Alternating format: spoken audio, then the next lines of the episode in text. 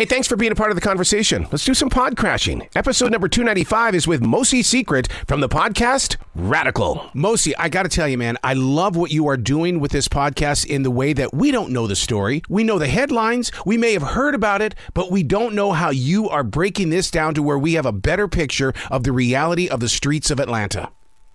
Yeah, yeah, thank you. Thank you. Yeah, it's been uh, it's been a it's been a fun ride. People have a lot of surprises in store in these in the show. Well, how do you get so many people to be so open? I mean, because I mean they, they're saying things. I'm going, oh my god, how did he even ask that question? How did how did it even come up?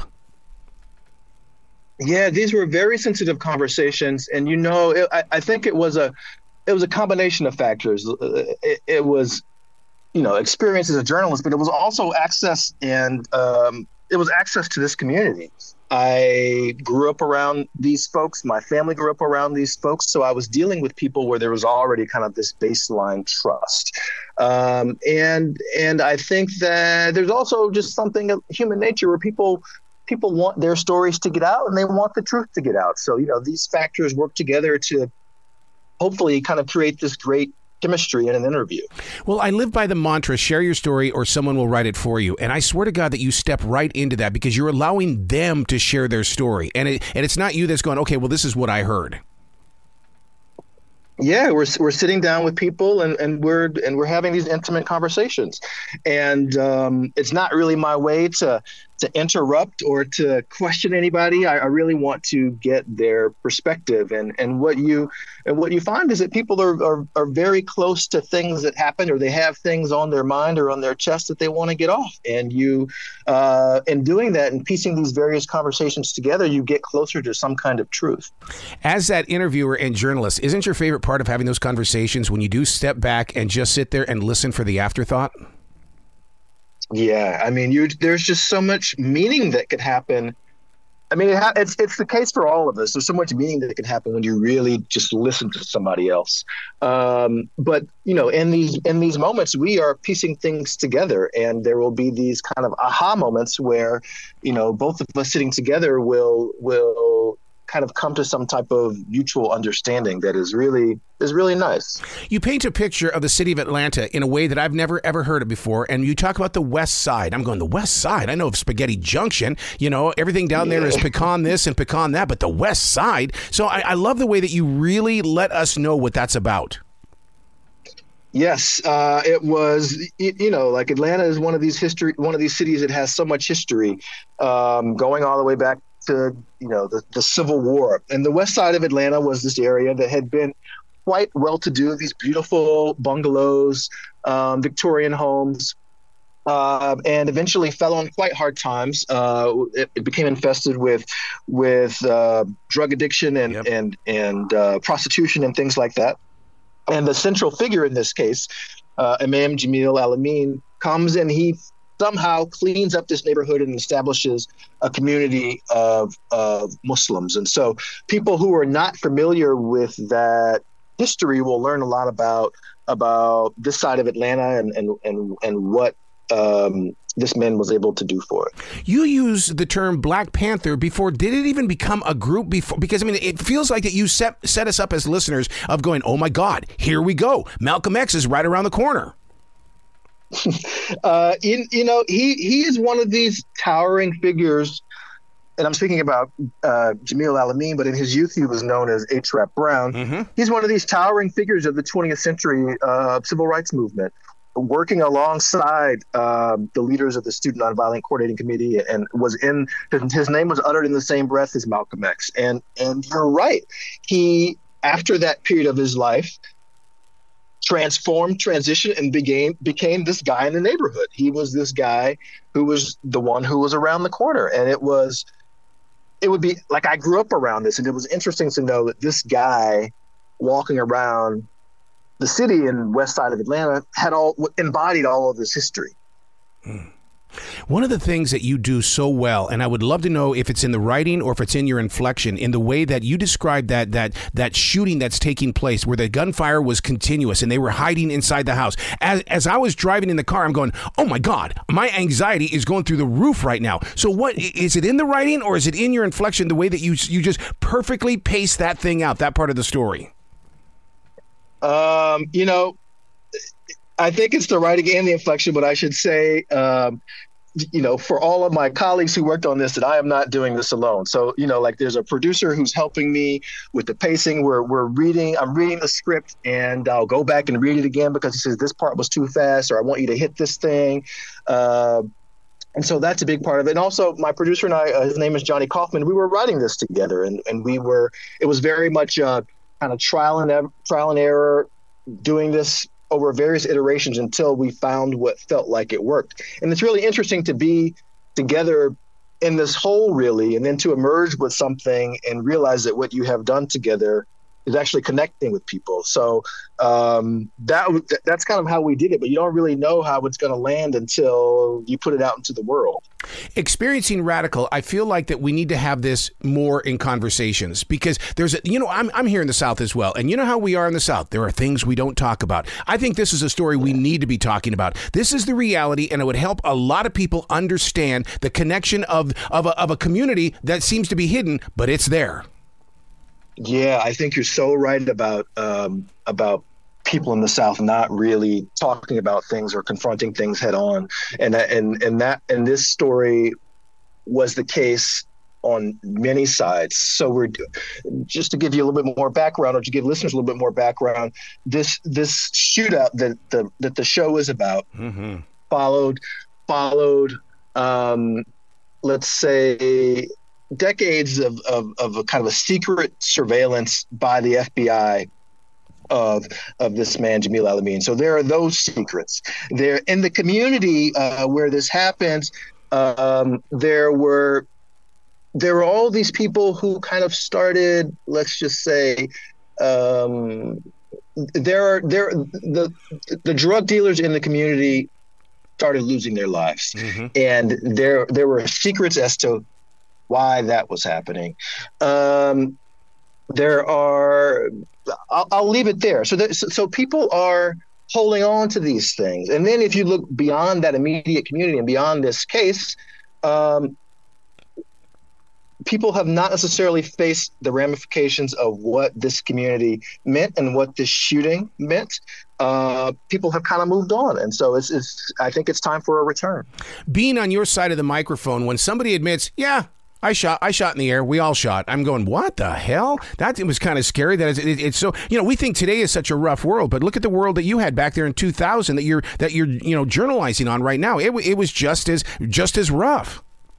Yeah, you know, one of the th- funny things is when people are that close to anything really, but in this case to that level of violence, you, you you get used to it or you don't necessarily realize that there's something else. And so people people were quite close to um, really horrific things happening that they only um, could see with either the the distance of time or or uh, you know from an outsider's perspective, like someone like me coming in. But there were really crazy things that happened.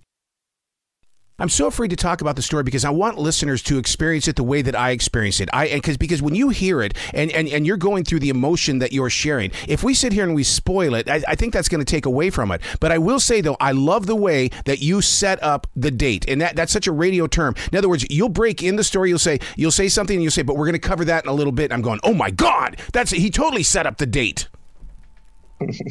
yeah, there there are so many suspenseful moments um, you know, there. What happened the night of the shooting? How was the FBI pursuing him? Mm-hmm. What was Jamil Al-Amin up to in the neighborhood? Um, um, what were people around him doing? Um, there's there's just so much. What does this mean for um, for you know our understanding of, of Uh, the lengths that government will go to to to catch someone. There's just a, there's a lot there's a lot in there. Especially, I like the transition when when he became more spiritual. You know, becoming Muslim. I mean, I, I love the way that you explain that in a way so that we all understand how people grow within their own spiritual beliefs.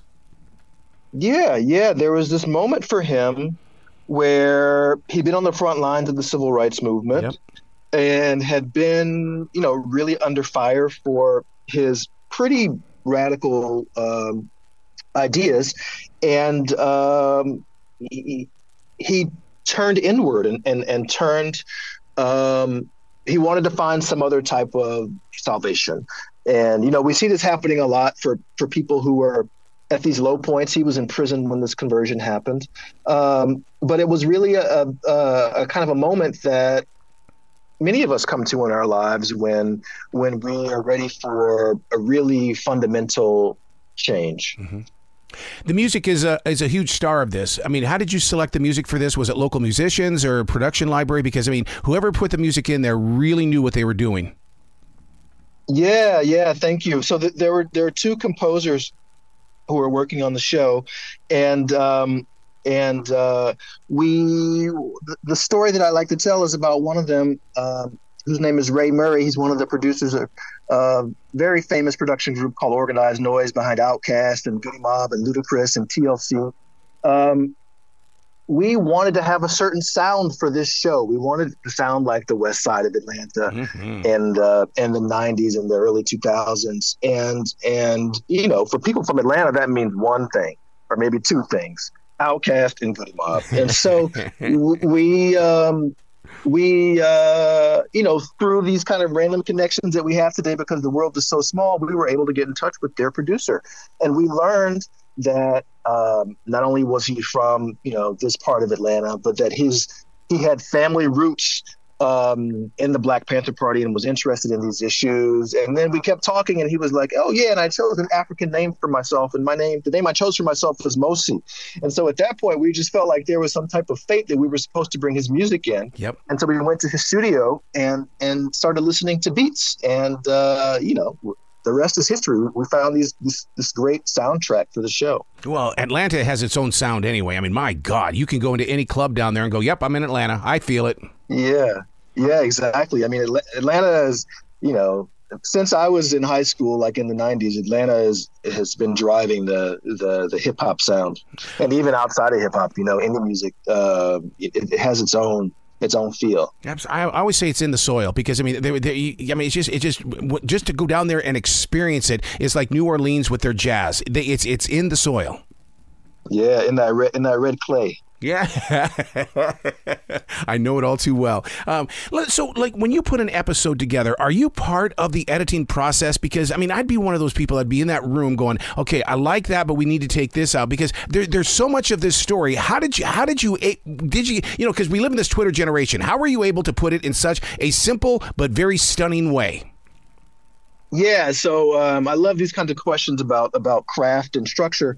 Uh, the producer who I was working with, his name is Johnny Kauffman, and he um, is someone who is much more experienced than I in in audio work. I'm primarily a print journalist. Uh, I do I mostly write for magazines, um, and so our process was Johnny would write out a, a draft um, saying, This is where the music's going to go, this is where the tape's going to go, and this is where your voice is going to go. And I would come back behind and I would write in my voice, and then we would trade it back and forth.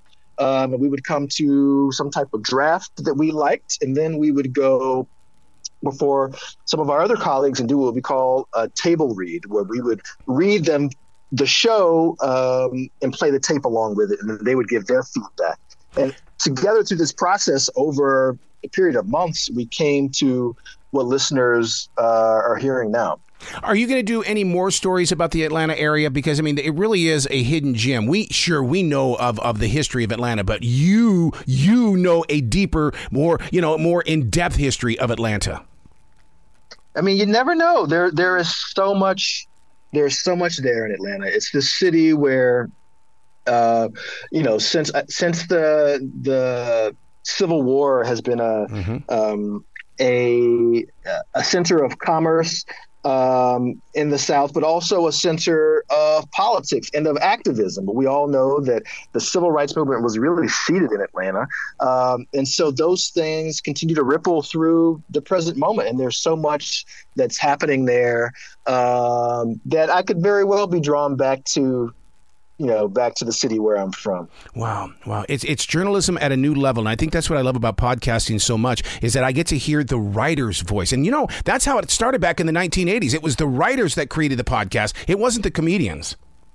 Yeah, and you know it, it is. It's um, it's uh, I think it is an evolution, and it's some it's one that I'm really enjoying because you do get to step into your voice in the way that you can't really do on the page. Um, you do get to like I've I've realized in these last few days with the show being out that I have expressed myself in a way that I haven't ever done before in yeah. my career, in a way that's truer to myself um, than ever in my career. And I think a lot of that comes with reading my own words. You know, it's it's a it's a special thing to use your voice. Oh, it's a gift, man. You've got it down. As too. you know, as you know.